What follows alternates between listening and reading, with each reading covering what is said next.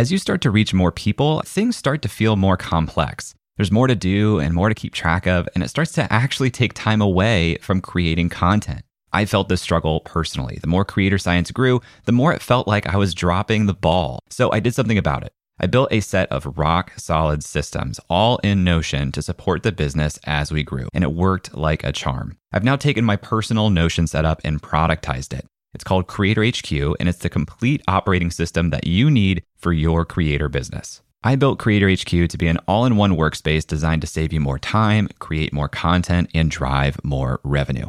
By leveraging Creator HQ, we are publishing more than we ever have, and we're nearing $1 million in annual revenue because of it. It brings all of your data and processes into one place with custom built dashboards to reduce friction in managing tasks, creating content, and collaborating with your team.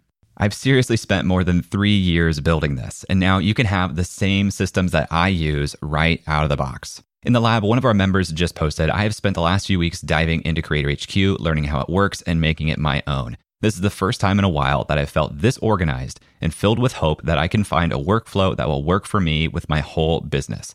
This is gold. I will definitely be giving a testimonial for this badass product. If you're new to Notion, don't worry. I've included a ton of specific tutorials to help you learn how to use Notion generally and Creator HQ specifically. I've never seen another Notion product integrate tutorials like we have here.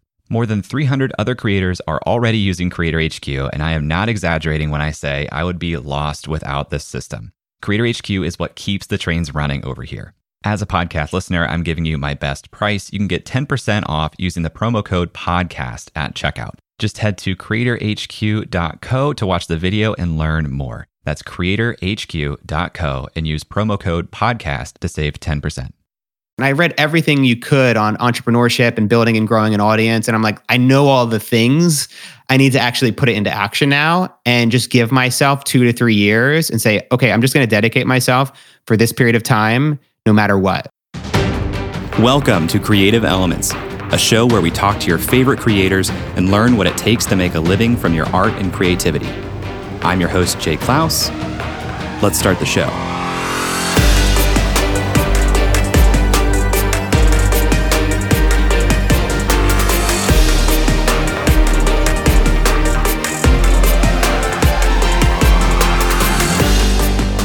Hello, my friend. It's great to have you back here today on Creative Elements. This is a fantastic episode and an incredible guest that I cannot wait to share with you. But first, I have to tell you a story. Last summer, the summer of 2019, I produced a full length documentary.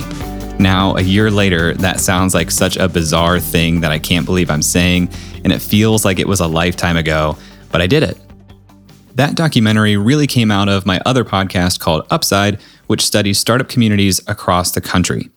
It's called Test City USA, and it's a film about the startup community here in Columbus, Ohio. Columbus, Ohio, Test City USA.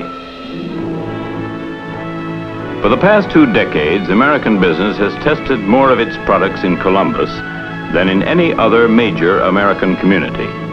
For through the years, industry has discovered that what happens in Columbus today will be happening all over America tomorrow. Through a bunch of lucky breaks, we were able to work with an Ohio State University student athlete over the summer named Kyle Skinner, who wanted to be a filmmaker. So we put him to work directing a film for us over the summer. And long story short, we filmed, edited, and even aired this documentary in September 2019 at a film festival here in Columbus, Ohio. It's 94 minutes long, it won an award, and it was one of the most difficult, fun, and fulfilling creative projects I've ever made. And that's after more than a year of podcasting and several years of writing. Now, you may be thinking, all right, Jay, what's the point of all of this? Well, today I'm talking with Matt D'Avella. Matt directed, filmed, and edited a full length documentary once himself. And if you haven't seen it, I'll bet you've heard of it. I teamed up with a couple bloggers that I had met named Josh and Ryan, who ran a website called The Minimalists. And we decided to just hit the road and just get started, interview as many people as we could that were experiencing the benefits of this thing called minimalism. And so that was really, when I think back to it, the first original piece of content that I created. Not bad for the first original piece of content that he created. That film was called Minimalism, a documentary about the important things, and it was acquired by Netflix in 2016. And I'll be honest, it was a lot more successful than Test City USA was. It went trending on Netflix, number one on iTunes. You know, obviously Netflix doesn't give the numbers away, but uh, apparently it looked like millions of people were watching this film, and we just heard from people all over the world. It blew all of our expectations away. Like to that's to put it lightly because it was a one person crew. It was largely myself shooting and editing. I would say 99% of this thing. I got some friends to help and I was lucky to have some really great friend color grade it and do the sound mix on it. But other than that, it was my responsibility to bring this thing to life. And so, you know, uh, I think a lot of people have this expectation when they see something maybe that looks polished and that looks like that reaches a platform like Netflix, like, oh, there was 300 people working on this thing and it was this whole elaborate production. And like, no, it was just me in my bedroom, you know, clacking away at my keys and putting in 12 hours a day, eating nothing but peanut butter sandwiches and drinking coffee every day. That documentary helped to put both the minimalists, Joshua Fields Millburn and Ryan Nicodemus, on the map, and it kicked off Matt's career as an independent creator as well. Matt D'Avella has a minimalist website and a minimalist personal bio on that website. He calls himself a filmmaker, YouTuber, and podcaster that explores what it means to live a good life. He started making videos for YouTube after completing the documentary, and his YouTube channel now has nearly 3 million subscribers with videos that have been viewed more than 175 million times. You may remember an audio clip from one of his videos in episode 9 with Jason Zook. In this episode, we talk about his experience creating the minimalism documentary, managing his creative energy, crafting a good story, and how experimentation has helped him find success on YouTube. I'd love to hear your thoughts on this episode as you listen. You can put them in our Creative Elements listeners group on Facebook, where I'll also be sharing some of my favorite videos from Matt's channel throughout the week. And of course, you can find me on Twitter or Instagram at jclouse. I'd love to hear from you. But now, let's hear from Matt.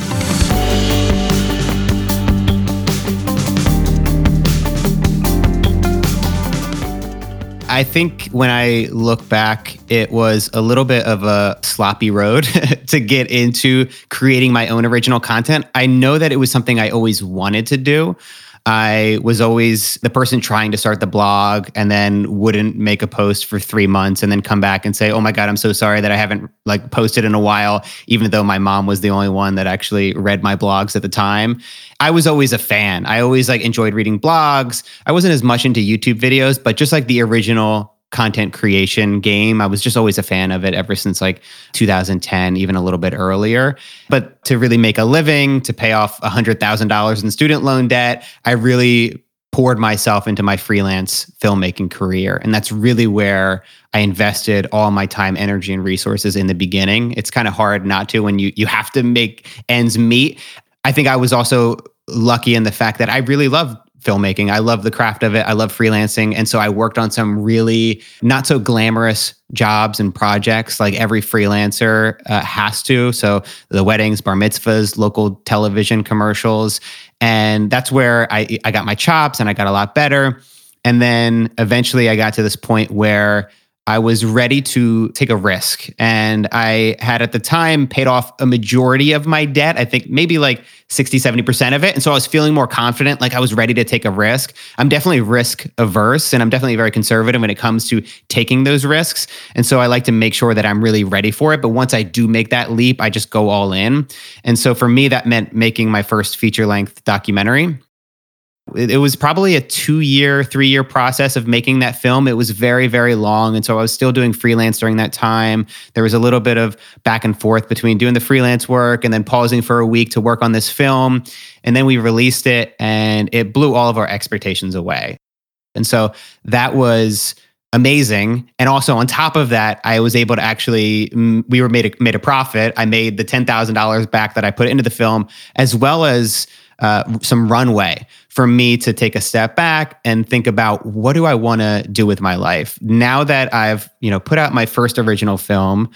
I don't need to, I probably have, you know, expenses for a year, maybe two. So I don't have to actually work my freelance projects. And that was when I started thinking about, okay, what do I want to do next? Where do I want to invest my time? And do I want to go all in with original content creation? That opens up so many doors that I want to go down. I actually rewatched the documentary last night uh, oh, wow. with my girlfriend Thanks, Mallory, man. and I was trying to put myself back into the shoes of 2014 through 2016 when you guys are filming this, because you're interviewing guys like Sam Harris, who I imagine would be very difficult to get a hold of now. I didn't realize this is your first original piece of content. So, you know, I was telling you before we started recording, I respect you as someone that has high intentionality for how he spends his time. For you to say, I am still in debt, but I want to embark on a year plus of creating this documentary with these guys. How did you decide that that was the opportunity that you wanted to take a risk on and really invest that kind of time into with the obligations and constraints that you already had in front of you? Yeah, well, this is going to sound really corny, but three months before we made this film, I've made a bucket list. and at the top of the bucket list, I said, make a documentary about something I care about. And minimalism was something that had impacted and changed my life. Back in 2010, when I graduated college, like I said, I had about $100,000 in student debt. I was living in my parents' basement. My filmmaking career wasn't going really well. And I still felt like I needed to prove to everyone else and to myself that I was successful. I needed to have all these symbols of success, like the house, the cars, the tech gadgets, and all that. And it was finding minimalism that helped me to question all those assumptions. And it helped me to really think about the direction that I wanted to head. And so I think that was really the precipice for wanting to make a film about it because it impacted and changed my life. And then, you know, it was crazy. Like three months after I made that bucket list, I got an email from Josh, who ran the Minimalists, and he was like, "Hey, we're about to go on tour. You know, it's for our new book, and we really want to, you know, do a tour documentary." And then I was like, "Oh, that's you know, that's interesting. Like, I I don't want to do a tour documentary. Like, I love you guys. Uh, like, you know, they eventually became great friends, but a tour documentary to me is not very uh, compelling. Like, I, I was thinking a little bit bigger, and I was like, what if we just we you know dive into the movement?" And like being a fan of all those blogs you know sam harris was obviously a, a great catch and it was like it, it, wasn't something that was easy to get. And i still even at the time like he's big now. He was big back then. And like at the time I was like, oh, I don't like getting Sam Harris would be really difficult. But Josh is like really, really good. He spent, you know, years and years in the corporate world. and so he's like very good at email language and pulling people in and winning people over. And so he did a great job of, of landing a lot of the interviews for the film. But um, you know, for me, I think you know, obviously love Sam Harris, but some of the people I was most excited about were people like Leo Babauta. Again, he ran a website called ZenHabits.net. It was a blog that was really inspiring and influential to me. There was Joshua Becker, Courtney Carver, all these other people who uh, had lived this minimalist lifestyle, and so yeah, that was definitely one of the most exciting things to me. But yeah, we certainly didn't know where it was going to go from the moment we started. Were you prepping the questions and conducting the interviews as you were shooting them? I think it was a bit of back and forth. So Josh Millburn was he he was one of our co-producers and he was one of the, you know, the main guys in the film. He conducted most of the interviews when we were together. It was a process of three years. And so we did a lot of those interviews on the road when we went on tour with them for their book tour. This ended up being the through line of the film. It was like the story of Josh and Ryan and how they went from suit and tie corporate guys to minimalists. And now they're just talking about and spreading this message and like watching this movement and the message grow. Josh did a lot of the interviews while we were there, although we both kind of collaborated on questions that we would ask. And then you know, when it comes to an interview where it's going to be cut down, you kind of are thinking in your head, what are the elements that you want to get? What are the responses you're going to get? Much similar to a podcast. Although, if it's a long form of conversation, that's very different than saying, okay, well, we want to actually be able to pull something out of this and you're not going to hear my voice. And so there's certain questions you need to ask and framing and reframing and asking the same question twice in a different way because maybe that first response didn't really give you exactly what you needed to edit into the film. And so you have to think about all those things that's why it's great to have somebody else asking the questions like Josh or a producer or whoever.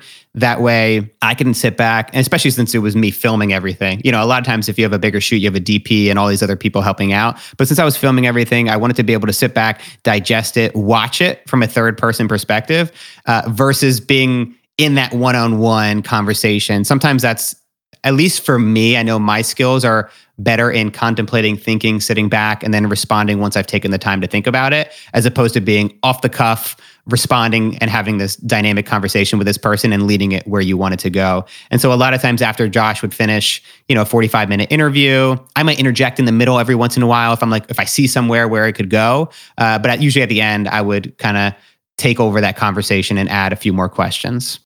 So after this reached the success that it did, and you're credited with being the director, you're on the first, you know, page of Netflix when you look at the documentary and and you have this runway you're talking about and you're saying, what do I want to do next? How did you think through that and not just go down the line of another documentary or another feature film? You know, what was that process like? That's a great question. I understood then what it meant to have self reliance today, uh, like in the digital age. And I knew that a large, large part of the success of the film, obviously amazing filmmaking, right? but then on top of that was it was the fact that Josh and Ryan had this audience. And I, you know, you couldn't look past the fact that they had an audience that were excited and willing to pay to view their content. And I knew that there were other films I wanted to make outside of minimalism. And I didn't want to be reliant on anybody else's audience to be able to make a living and to tell the stories that I wanted to tell. And so that's where I started to think okay, I know that I need to build an audience. It seemed like the most impossible thing to do in the world. Like, truly, I was like, you know, it just seems so unrealistic. But every time I had done that in the past, every time I had pushed against my doubt and I had tried something that I thought was impossible, like getting out of debt, starting a freelance film career, making a documentary, it worked out because I put myself into it fully. And I said, all right, I'm just going to do that with this project of building and starting an audience. And also, like, I had just gotten so much great advice personally and also through reading blogs and books and I read everything you could on entrepreneurship and building and growing an audience and I'm like I know all the things.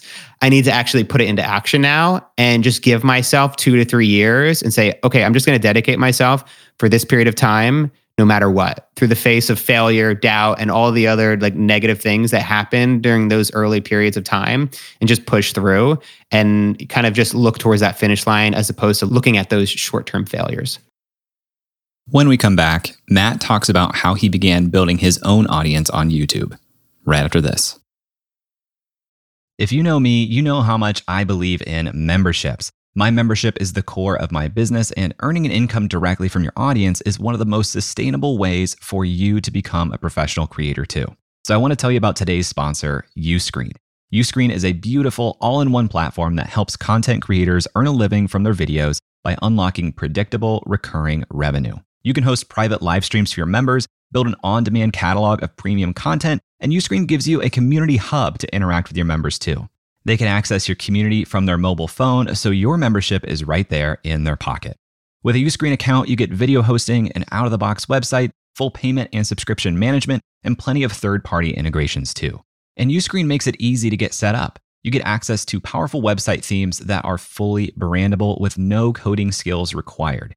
Uscreen will even provide a dedicated success manager for you. Just about anyone that wants to make money from their content can do it with Uscreen. It's perfect for coaches, authors, influencers, and entrepreneurs in just about any niche. Right now, Uscreen is used by creators in fitness, education, news, kids entertainment, and more. That includes Yoga with Adriene and Creator Now, just to name a couple. Uscreen is the platform for building a video membership site that is great for generating a sustainable income for professional creators. If you create video content for your audience, I highly recommend checking it out. If you're interested in learning more about Uscreen, visit uscreen.link slash J. That's U-S-C-R-E-E-N dot link slash J and let them know that I sent you. This episode is sponsored by BetterHelp. Last year, my wife and I started talking about her joining the business full time. This is a huge decision, not just for the business, but for our marriage. My wife, being the very smart and thoughtful woman that she is, suggested that we proactively sign up for therapy as a couple to help us communicate better before we started working together. It really helped us have better language to describe how we're feeling and listen to one another, which generally lowers the intensity of any conversation. Now, I had never been in therapy before, but here's something that I didn't expect. It didn't just help our dialogue, but it helped my inner monologue too. The way I understand my own experience has changed based on the tools that I got from therapy. If you're thinking about starting therapy, give BetterHelp a try. It's entirely online, so it's convenient, it fits your schedule, and you can be in the comfort of your own home. Just fill out a short questionnaire and you'll get matched with a licensed therapist. They even make it easy to switch therapists if it doesn't feel like a fit. Get it off your chest with BetterHelp. Visit betterhelp.com slash creator today to get 10% off your first month. That's betterhelp, H-E-L-P dot com slash creator. Welcome back to my conversation with Matt D'Avella.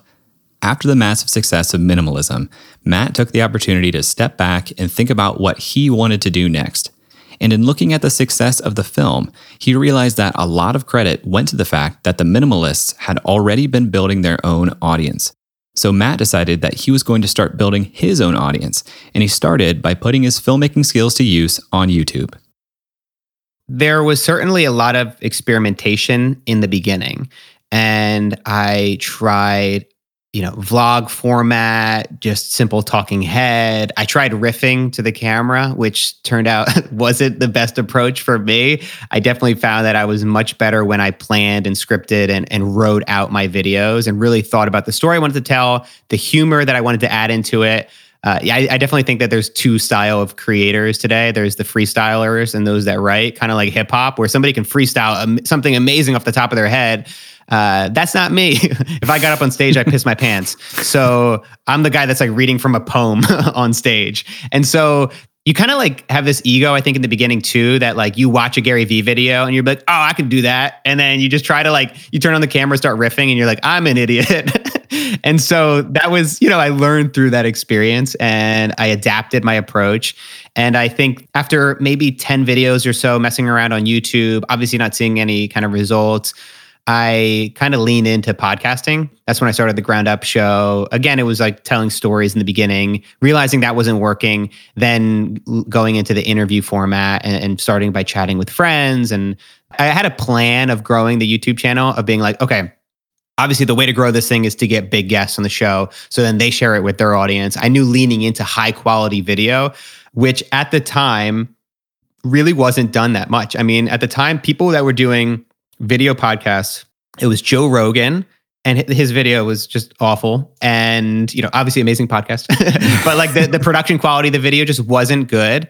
And I think Lewis Howes was doing it, but he had like those headsets, and it was like it just it just seemed like distracting. I'm like, why are you doing that? It's so interesting how when people started doing video podcasts, they they regressed on what they thought good video was. They're like, well, because it's a yeah. podcast, we need to make it clear visually that it's a podcast. Exactly. It's such a strange thing. And like, I think when you're doing a podcast and it's in that format, you have some creative liberties. Like obviously, you can put a microphone like the ones we're using now in front of your face, and it looks fine because people are like, "Oh, it's a podcast," and you get it. But still, like I wouldn't do something that didn't look good. I wouldn't do something that looked like I was, you know, an insurance salesperson to Lewis Howes' credit, he switched and now he does wireless microphones. But I think at the time, yeah, like a lot of people didn't really think about it that way. And so I saw an opportunity. I was like, oh, I can lean into this high quality, lean into the visuals, one that just creates some validation.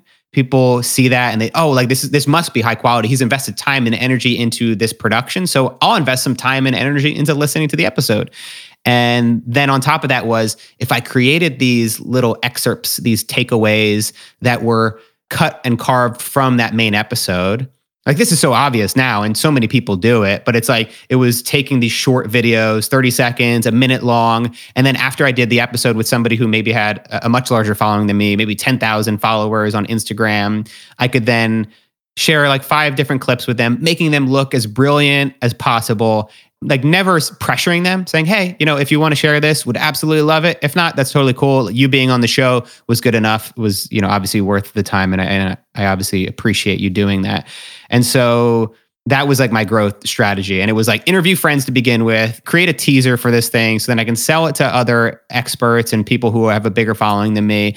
And then hopefully eventually a few of those people will share it and then I'll be able to grow. And that's exactly what happened. I mean, Rich Roll ultra endurance athlete podcaster he has a you know huge following and he was just you know gracious enough to come on my podcast at i think around 30 episodes in and he, uh, you know, I think in part, and this is the same thing when I do whenever I, you know, come on a podcast like this or anybody else's podcast.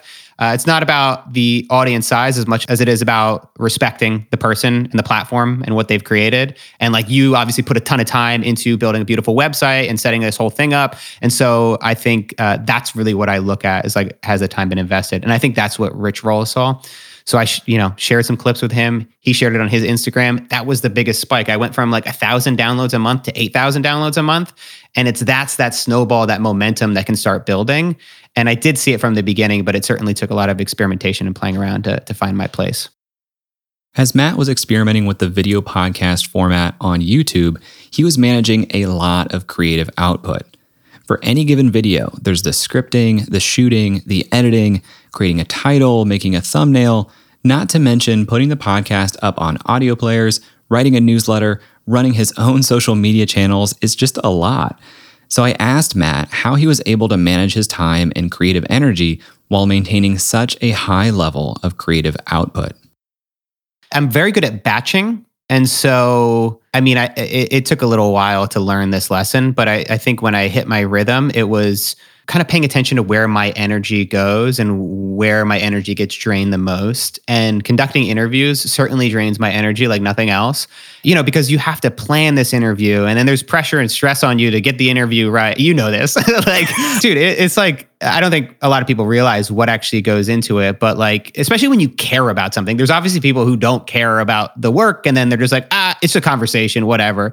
And I don't think that those people, unless they're an amazing freestyler, like unless, unless they're like they have maybe a celebrity advantage or whatever, I think that like you really have to put in the work if you want to to get really good at something, and you have to actually prepare. And like the actual interview itself, and like obviously you battle with like self consciousness and like overthinking yourself, and you know when when somebody else is answering a question, you're like this is getting very meta, but like then like you're thinking about like what are what like what should I say totally. next, and like it really drains me. So I would try to batch like two to four interviews over a couple days. And then I would go through and Final Cut and edit like the entire episodes, like back to back, like four episodes in a row, because there is, especially with a podcast, an element of like structure. Like you create the intro, you record the intro. So I, I could record four intros at once, four outros at once. You know, I had copy and pasting effects and and all this stuff over from one to the other. Like, dude, I really uh, like. I'm starting to work on courses and stuff, and I think I really want to get into more creative style courses and teaching filmmaking because I think the huge advantage I had, I'll, I'll, tell you the two most important skills that I've personally learned that I've put into is like video editing and writing. And so, like, with the video editing, it was really just putting 10, 15 years into like editing and Final Cut and putting in the time. And I like learned shortcuts. I learned how to edit quickly. And like, I, I could get to a point where I could just by looking at the waveforms and like splitting the edit in a certain way, I could edit a one hour podcast in about 15 minutes. And yeah, and like, but that's also like, you know what I mean? It's like using shortcuts and like seeing the waveforms. I see that I'm talking, he's talking, I'm talking, she's talking. And then uh, this part, we're both talking at the same time. So I'll go to the wide angle shot and I could just fly through a full edit in 15 minutes. Obviously, then I would want to do another pass. You know what I mean? It, like being the perfectionist I am and making myself sound smart and getting rid of like some ums and ahs and false starts where you start asking a question and then you eventually rephrase the question down the road. And I would just clean those things up. But I think it was putting all that time into editing that I had gotten uh, skilled enough where I, I could do it much quicker than I would have 10 years earlier. And so I think that is kind of just batching and then you know, investing my time into my skills was really how I was able to to produce as much content as I was, especially during those early days. Matt's podcast, The Ground Up Show, was beginning to build a strong following on YouTube and on the audio platforms too. And even though it was growing with an assist from guests like Rich Roll, Matt was still experimenting with other ways to grow on the platform. In the beginning, I experimented a lot. And then I was like, all right, it's going to be the podcast. That's what I'm doing. And then I just poured everything into that. And this is what I think is great about YouTube in general is that it's so easy to look back at creators and see how they got successful. Like if you want to be a great YouTuber now and you want to build a sustainable YouTube channel, go back and look at some of your favorite YouTubers, look how they started, see the first video that took off for them, you know, see uh, how that video w- was crafted, the title, the thumbnail, all those things. Like we can look back at all these people. And I love doing that for people like Joe Rogan. Dead air bad, Brogan. Where's Goldie? yeah, we just started this. It's not very good. I Oh, actually. apologize. It's that person, probably. No, it's not. See, it's this guy right here. More red. See? Good No. sound quality. Yeah, the video and oh, See? Different guy. This guy's tweeted his tweet tweet's not coming through. oh, that might be yeah, that might be something weird. But I was it. Oh. I was talking about the where they said the f- the f- sound and video. Snowflakes falling are a bit annoying. Oh come on! It's Christmas. Video and sound are okay, but the snowflakes are annoying. Does everybody feel like the snowflakes are annoying? Is it just one dude that's kind of, you know, anal about what he looks at on a screen? Come on, man, it's beautiful snowflakes. like that gives you so much inspiration. Like he started out just live streaming. There was animations in front of the screen. Like if you look at it, you'd be like, "There's no way this guy's going to be the biggest podcaster in the world." And so it starts from again sloppy beginnings. And so you know, for me, it was I got into this groove, which can be a good thing, but I wasn't seeing results. Like I saw that result from the Rich Roll episode, but then again, it plateaued. And I was seeing some growth, but not enough growth that I could make a full time living from it. And so it took me about another year to really start to experiment more uh, and really step outside the box of the podcast. And it was about a year to a year and a half after I initially started this whole thing. Uh, it was March 2018. I, you know, saw people making videos about minimalist apartments, and I was like on YouTube, and they had a lot of views, and I was like, put two and two together. I'm like, I could do that. yeah, I could do that. Like, I'm a minimalist. I have an apartment and I'm a filmmaker. what, what I was so hesitant to do originally was to invest my time and energy uh, because a video like that, when, when I'm really, really trying hard, will take about a week. That's a lot of time when I'm writing the video and then I'm planning out the shots and then I'm shooting the video and then I'm editing it. Even if it's a three minute video, it just takes a lot of time. And when you don't have an audience, you're kind of hesitant to want to put in that time because It's a big investment. yeah, it's a huge investment. You put it up there, and then the most likely scenario is that nobody watches it.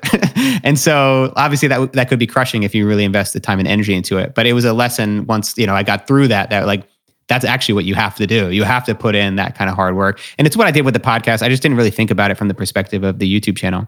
So I made a video called My Minimalist Apartment and it was really cinematic. It, uh, you know, was color graded nicely. I added some humor and personality into it. I really tried to finesse the editing the best I could, and then I uploaded it. And I think within a couple, like maybe a week, it got like twenty thousand views, which was like more than any video I'd ever uploaded. And then it just kept going and going and going. And I remember uh, like our mutual friend Jason Zook, he was like messaging me, and be like, "Dude, I've never seen anything like this. Like, what the heck's going on?" Like, oh, huge wake up call. I should edit like short, well thought out YouTube videos and like about minimalism, and then maybe later on about self development and about the things that I've learned.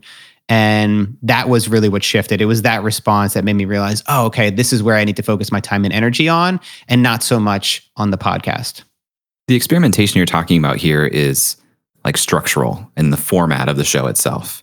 And experimentation, I'm sure, has taken a ton of different forms for you, even down to like the headlines and the style of the thumbnail. So if I'm pretty early on creating content, how should I think about experimentation and and how to approach that in a way that I can get real useful insights versus endlessly chasing the next shiny object? I think it comes with self awareness and it comes with being able to objectively look at your work and understanding like what's the best direction to head. And like, you know, you you have to look at feedback. I think a lot of people are really resistant to look at feedback. They think that every comment is a troll, like every like and every negative piece of feedback is a troll and it's not actual legitimate criticism. It's not easy and like like I know firsthand that you could look at a hundred good comments, positive comments, and then one negative comment, and that one negative one just sticks with you for like a week. It's just that deep sinking pain in your stomach. Being open minded, being thoughtful about how you take in that feedback, and understanding that not all of it is on a level playing field. Like what my mom thinks of my videos, like I, uh, it's amazing that she loves my videos, but you know, it, it might not change my perspective in terms of what I'm going to do. Uh, but if I see an overwhelming amount of people say like, "Oh man, like in, in, Matt's podcast, like he really talks a lot in his videos. Like he just needs to let his guests speak." Then I'll be like, "Okay, let me think about that. Is that true? Am I speaking too much? Am I talking about myself? Why am I talking about myself?" And like in those instances, I'm like, "Well, like a lot of times I'm trying to make this feel as conversational as possible, and by me opening up, they open up." And but I also understand that might not come across that way to a listener. And so like being open-minded, understanding, and then again, like using the experimentation, tweaking, maybe trying a few episodes where like, okay, I'm gonna try to be the best damn listener in the world on this episode. You know, and, and to your point, it, it, goes along with creating thumbnails, titles, everything, like seeing what other people are doing, see what's working for other people, and then doing what feels right for you.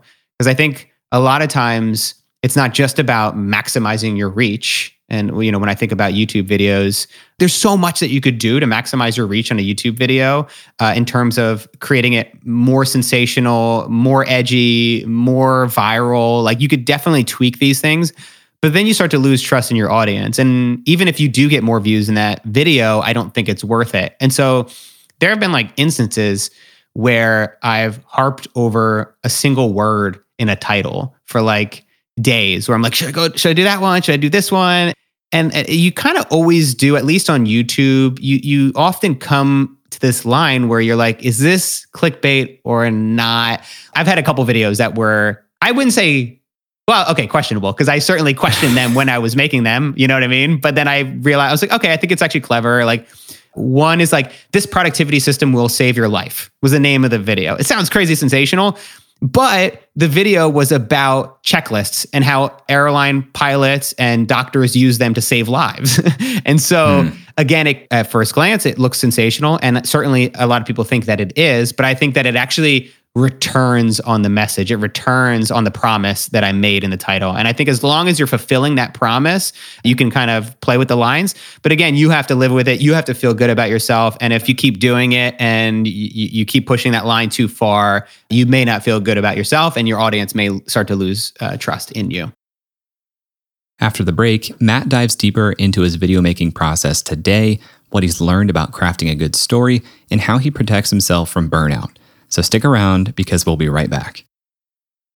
This episode is sponsored by Podcast Movement. For the past decade, Podcast Movement has organized the world's largest gathering of podcasters, featuring thousands of attendees, hundreds of breakout sessions, panels, and workshops, plus the largest trade show in podcasting. Podcast Movement helps podcasters of all experience levels create, grow, and profit from their show. It's suitable for beginners, but you'll also have the opportunity to meet some of the biggest names in the industry. I've been to several podcast movement events, and not only is the programming incredible, but the culture and vibe are incredible too. It attracts thoughtful, empathetic, and collaborative people, which makes sense when you think about the medium of podcasting. Podcast Movement hosts two events per year. The first just wrapped up, but their flagship conference is happening August 19th through the 22nd in Washington, D.C. Attendees have the freedom to choose their own adventure across several different stages throughout the four day event, not to mention dozens of amazing networking events, parties, and the expo hall floor. Tracks include podcast creation, video and live streaming, industry professional, plus several stages of curated programming from some of the top companies in podcasting. It's truly a unique event, and if you are a podcaster, I cannot recommend it enough. Right now, tickets are available at super duper early bird pricing. And as a Creator Science listener, you can save $50 on top of that by visiting podcastmovement.com slash science. That's podcastmovement.com slash science. Welcome back to Creative Elements. When I think about creators like Matt, who have literally millions of followers, it's hard for me to even fathom in episode 10 of this show, Amy Landino talked about creating all of her videos for her made up avatar, Charlotte. And since then, I've been thinking a lot about my audience and what I know or think I know about those of you listening. So I was curious how Matt thought about his own audience. At what point did you feel like you really had a handle on who your audience was? And when did that start to drive the type of content you were creating? I don't think I do have a clear. Now I have like a, I have a pretty valid. Good, I didn't, I didn't know. Yeah, yeah. No, I mean honestly, like I think that's like certainly a, a big, big takeaway is that like I still have tons and tons of doubt, and I don't uh, you know, I've talked about this with, with uh, Jason Zook a lot, where it's like, there's, to me, at least in my own experience, there has been no feeling change from 15,000 subscribers, the number that I thought was going to be like the end all be all to 300,000 to 3 million. Like it really, like inside, I don't feel like a different person at all. I, you know, still put the same amount of energy and effort into my videos. I think I just focus on making the best videos I possibly can. I, and I kind of internalize the feedback, the response, and I have to take that in like, everything else. Like my wife is super supportive and, and, she watches so many of my videos and I'm often like asking her for advice, what she thinks. Did I go too far with this? Is this joke appropriate or not? Am I going to get in trouble for saying this? And then she'll give me her opinion and then I, I take that in. I'm like, okay, is that, should I do that? Or should I actually, you know, push it on this one or should I scale this back? And so I think like, my understanding of my audience continues to evolve and change. But at the end of the day, it's like I have to continue to make the best videos that I can, trying to add the most value as possible. I think a big uh, lesson for me was leaning into experimentation versus being an expert. And that was tough for me in the beginning because I think the misconception is that if you're talking about something on YouTube, you need to be an expert. And so I wanted to come from a place of like, hey guys, I'm just like you. Like I'm going through this stuff. I struggle with procrastination and habits and everything else and this is what I'm working on. This is what I'm learning about, or this is what I've learned in the past about this. And I think that perspective, one, it opened me up to a whole bunch of other content, and two, it allowed me to just like just be myself as opposed to pretending to be somebody I wasn't. I want to return to this topic I had of doing really, really good work. You've mentioned a couple times just the amount of time that goes into even writing for some of these videos. I think a lot of people will look at mediums that aren't explicitly written mediums and think that there's not a ton of writing involved. So I'd love to hear a little bit more about when you decide you have enough reason to do a certain video mm-hmm. uh, versus not, because I'm sure you have some multiple of ideas versus how many things you actually end up making a video about. So how do you know that there's enough thought and intention behind an idea before making an actual video about it? Yeah, that's a great question. I think first, is the idea something that interests me? Is it something that I could sit down and write about for a couple hours and I would have plenty to say about it? And I think that's like the first thing. Does it interest me? You know, I, I don't know if I would say that I'm deeply, deeply passionate about procrastination or habits. I am deeply passionate about filmmaking and storytelling and, you know, telling those stories. And so I think like it's combining my passion with my interests. And so finding things that I would be interested in talking about and exploring and learning more about. And I think that is like the the very baseline. I used to think that there was it was bad to think about the title before you made the video. I don't know why. I just think like maybe like it was an integrity thing. It's like, well, I'm not gonna something isn't pure. It's yeah, exactly. Like not pure art. But then, uh, but then, especially as my audience started to grow, I was like, if I can't think of a, at least a somewhat compelling title, almost like an elevator pitch. Like, how could I tell this in this idea in one sentence? In I forget how many characters. Like it's like forty five characters or whatever. There's a hundred character limit before it starts to get cut off on YouTube. I like to keep most of my videos within about 45 characters in terms of the title. And so that just kind of like keeps it on two lines. It's like, what is the substance? What's the message that you're trying to get across? Why would somebody click on this video? And so I think that becomes important when you're trying to serve an audience and when also you're trying to create a sustainable, thriving community. You know, if you if you didn't do a good job of that, then you know, less and less people would show up to your videos. You'd be able to help less and less people. And so I do think about eh, does a topic interest me? Then is there a compelling title there that I can work together? And I try to just find one to start. And that's enough. And I'm like, okay, great. Like if all else fails, I go with that one. But then usually as the process of writing goes along, I might come up with new ideas for that title. Or what often happens is at the end, once I'm finished writing the video, I will workshop 10, 20 different titles. I will just, uh, you know, on that same document where I'm writing out my video, I will try every single title and variation. Even if I know it sounds like shit, I'm like, okay, well, okay, what if I word it like that? What if I word it like that? What if I swap this word out? And just getting a vibe for what feels right. There's actually a great website called thumbsup.tv. Thumbsup.tv, you can just go there and it allows you to drag and drop your thumbnail and put your title in, and it shows you how it will show up on every YouTube UI. Hmm. So from Apple TV to your desktop to the sidebar or the homepage on YouTube. And I found that to be pretty helpful when I'm stuck and when I'm like, I just want to see what this would look like on YouTube's platform. Because again, this is like the marketing side of things. I think there's the content and then there's the marketing. And I think you should put 80 to 90% of your time working on the content and making the best film you possibly can on YouTube specifically. And then 20% of your time working on the title, thumbnail, and all that stuff. Um, and like that's really how how you're going to improve your reach.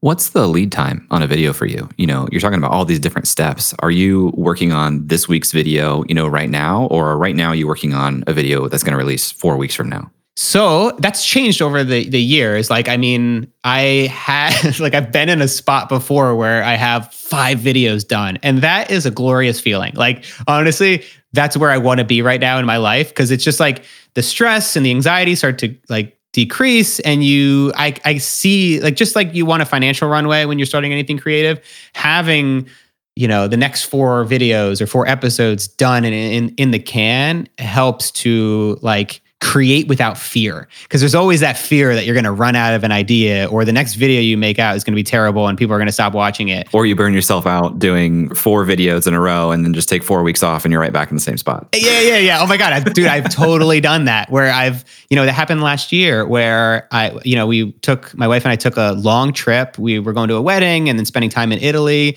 and RIP travel. and there was like four or four weeks, I think, that we took off. And so I had videos planned for all those four weeks. And then I got back, and then I didn't have any video planned for when I got back. And then it's just like, it's like all that, that break and the relief of being on break. It was kind of a little bit corrupted by the fact that I was anxious knowing when I got back, I would be like back in the same boat and starting over from scratch. I think this is like one of the endless battles of a creative and knowing when to just like, allow yourself a break and to not put out a video this week uh, and take take a couple weeks off to get back on your feet. Um, so yeah, ideal world, I would have a few weeks out, two to four weeks.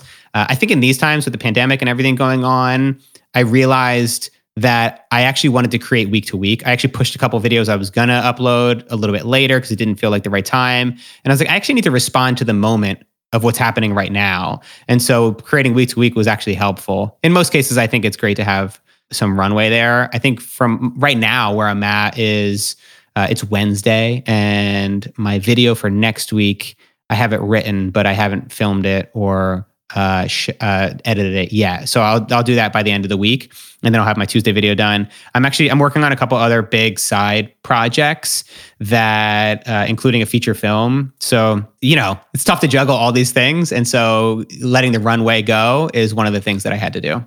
With such a large channel, there's super wide variance video to video of how one performs.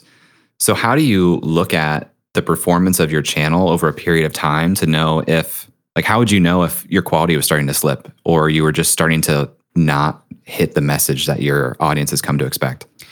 I think that that question hits on a fear that almost every YouTuber has. And it's something I've talked with many, many other YouTubers who have uh, just as large or larger audiences. I don't think that fear goes away completely. You always have this this kind of like in the back of your head being like this could be it like like this is we talk about it all the time like this video could be the one where everything starts going downhill and then all my my audience abandons me and leaves me and that might be true like that might happen and i think preparing for worst case scenario isn't such a bad thing i think that at the end of the day like you'd have to do something really dumb to really lose your entire audience.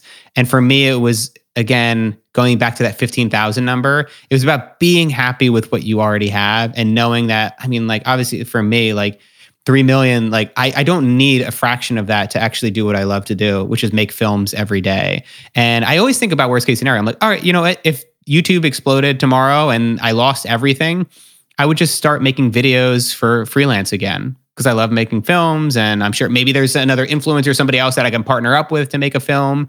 And so that gives me comfort and and and lets me to relax when the numbers aren't consistent and when there's highs and lows when you put out one video that has like half as many views as what you're used to seeing and then one video goes viral and it's like being able to deal with those swings I think really important and then just being able to also understand that you know nothing lasts forever. And am I going to be 60 years old making YouTube videos about procrastination? Like, I don't know, maybe, but I imagine there's going to be many iterations and I'm going to continue to evolve and make new things and pursue new projects.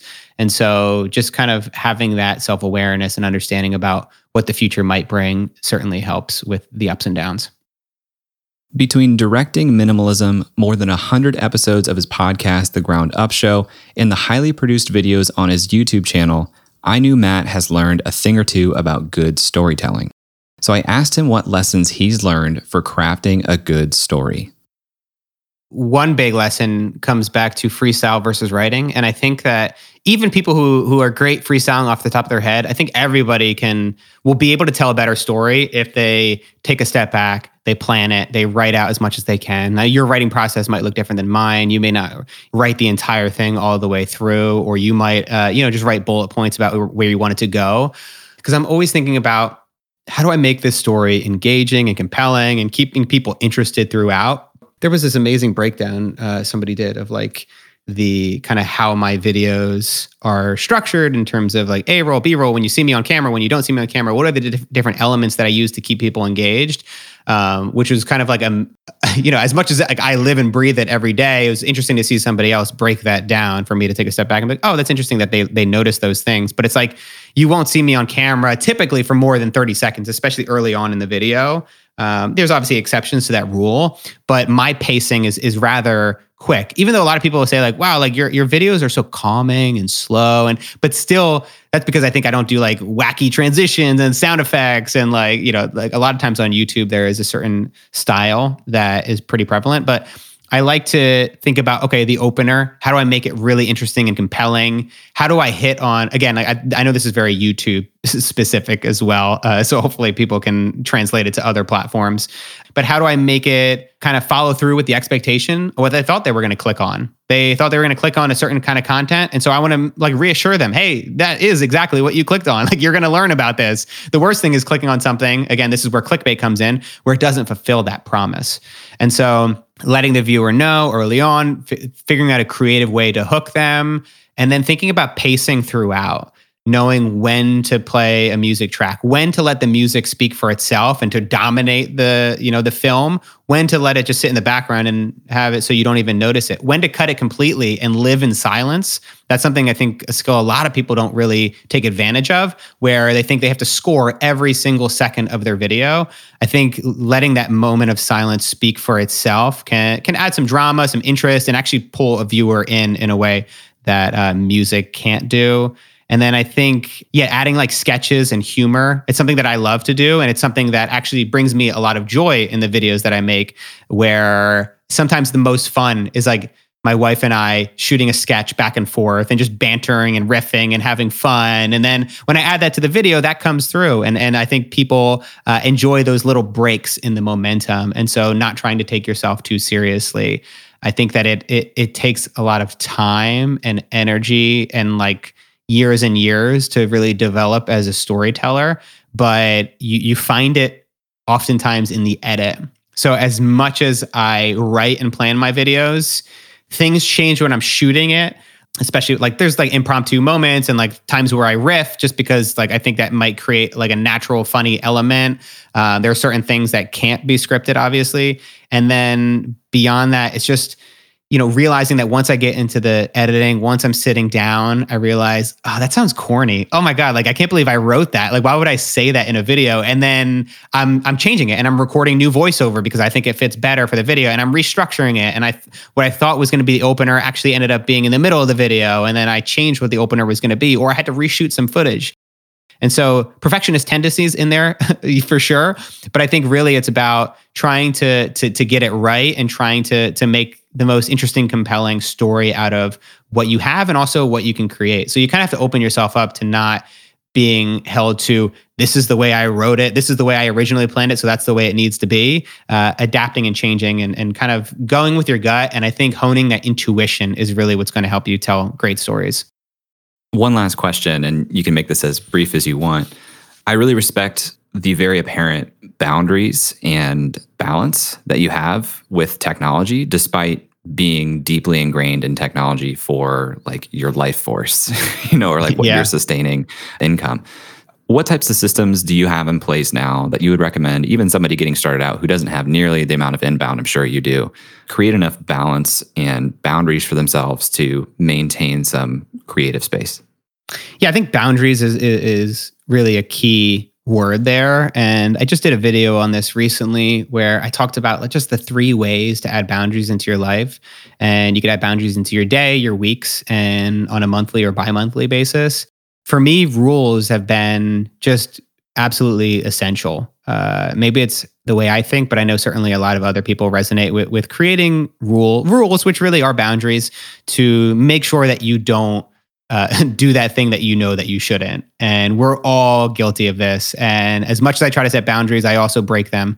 You might set rules like no screens in bed, no screens two hours before bed. I'm going to stop working at 6 p.m. every day. I'm going to set a certain time when I start working each day, especially now that most of us are working from home. I think those rules can be even more important because we're not coming home from the office or from the co working space to come home on a weekly basis you know it's respecting weekends. That's something that's as a creative as, as, people who are super ambitious and fired up about what they're doing we'll work weekends like we'll work like 20 weekends in a row like as we rush towards a project uh, we'll just do, we'll just finish up this one podcast here uh, we'll just like write this newsletter in the morning or check this email sunday night and then it turns into a seven day work week I think taking your rest just as seriously as as a part of your productivity as anything else is super important. So respecting the weekends, like again, another rule I would have is no work Saturdays. And again, that's giving me, especially when like times are busy, to to work the Sunday here and there, to do a little bit of writing on Sunday, but to make sure that we we take those days where we don't focus on anything at all. And then I think on the monthly basis is this is something that I've really started to find much more value in over the past year or so. But it's getting away from the house, especially for me, getting away from the city that I live in and just being out in nature, which I'm so often deprived of, and enjoying the quiet, the solitude, and just completely cutting off all screens, all work, everything, and just doing nothing but you know reading books, listening to uh, audiobooks. Obviously, there's a screen screen there, so I'm a little bit of a hypocrite. But but but for me, it's like more about consuming uh, interesting content that has nothing to do with entrepreneurship, creativity. It has to do with oh, let me like listen about history or let me read a, a fiction novel, and so those kinds of breaks uh, really allow me to recharge. And also, I think the biggest thing is it gives me perspective. It allows me to realize uh, am I really focusing on the right things with my work? Am I happy with the amount of work that I'm currently doing? Am I doing this for the right reasons?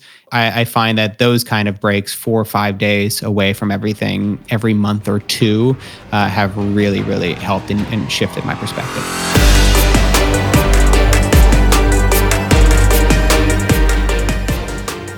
This was such a fun episode to record and edit. Matt's work is such an inspiration to me, and it's easily some of the most well produced video content on all of YouTube. I really love Matt's perspective that we heard at the very top of this episode.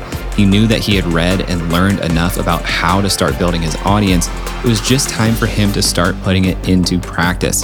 Too often we tell ourselves that we need to learn more or that we aren't ready. But in reality, it's through trial and error through experimentation that we truly learn the most. Matt's focus on experimentation continues to this day. A quick look at his most popular videos will turn up titles like I quit caffeine for 30 days, I counted every calorie for 30 days, I meditated one hour every day for 30 days, and I took cold showers for 30 days. I've learned a lot from Matt in this episode, and I really hope that you did too. You can follow Matt on YouTube at youtube.com slash Matt D'Avella or on Instagram at Matt D'Avella. Links to that will, of course, be in the show notes.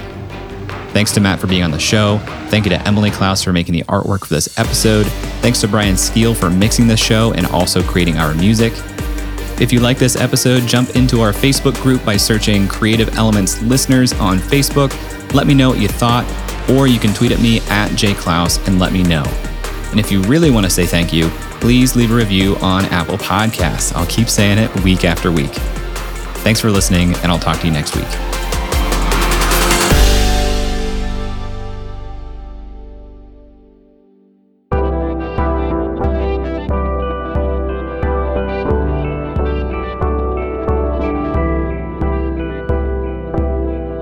The Podglomerate, a sonic universe.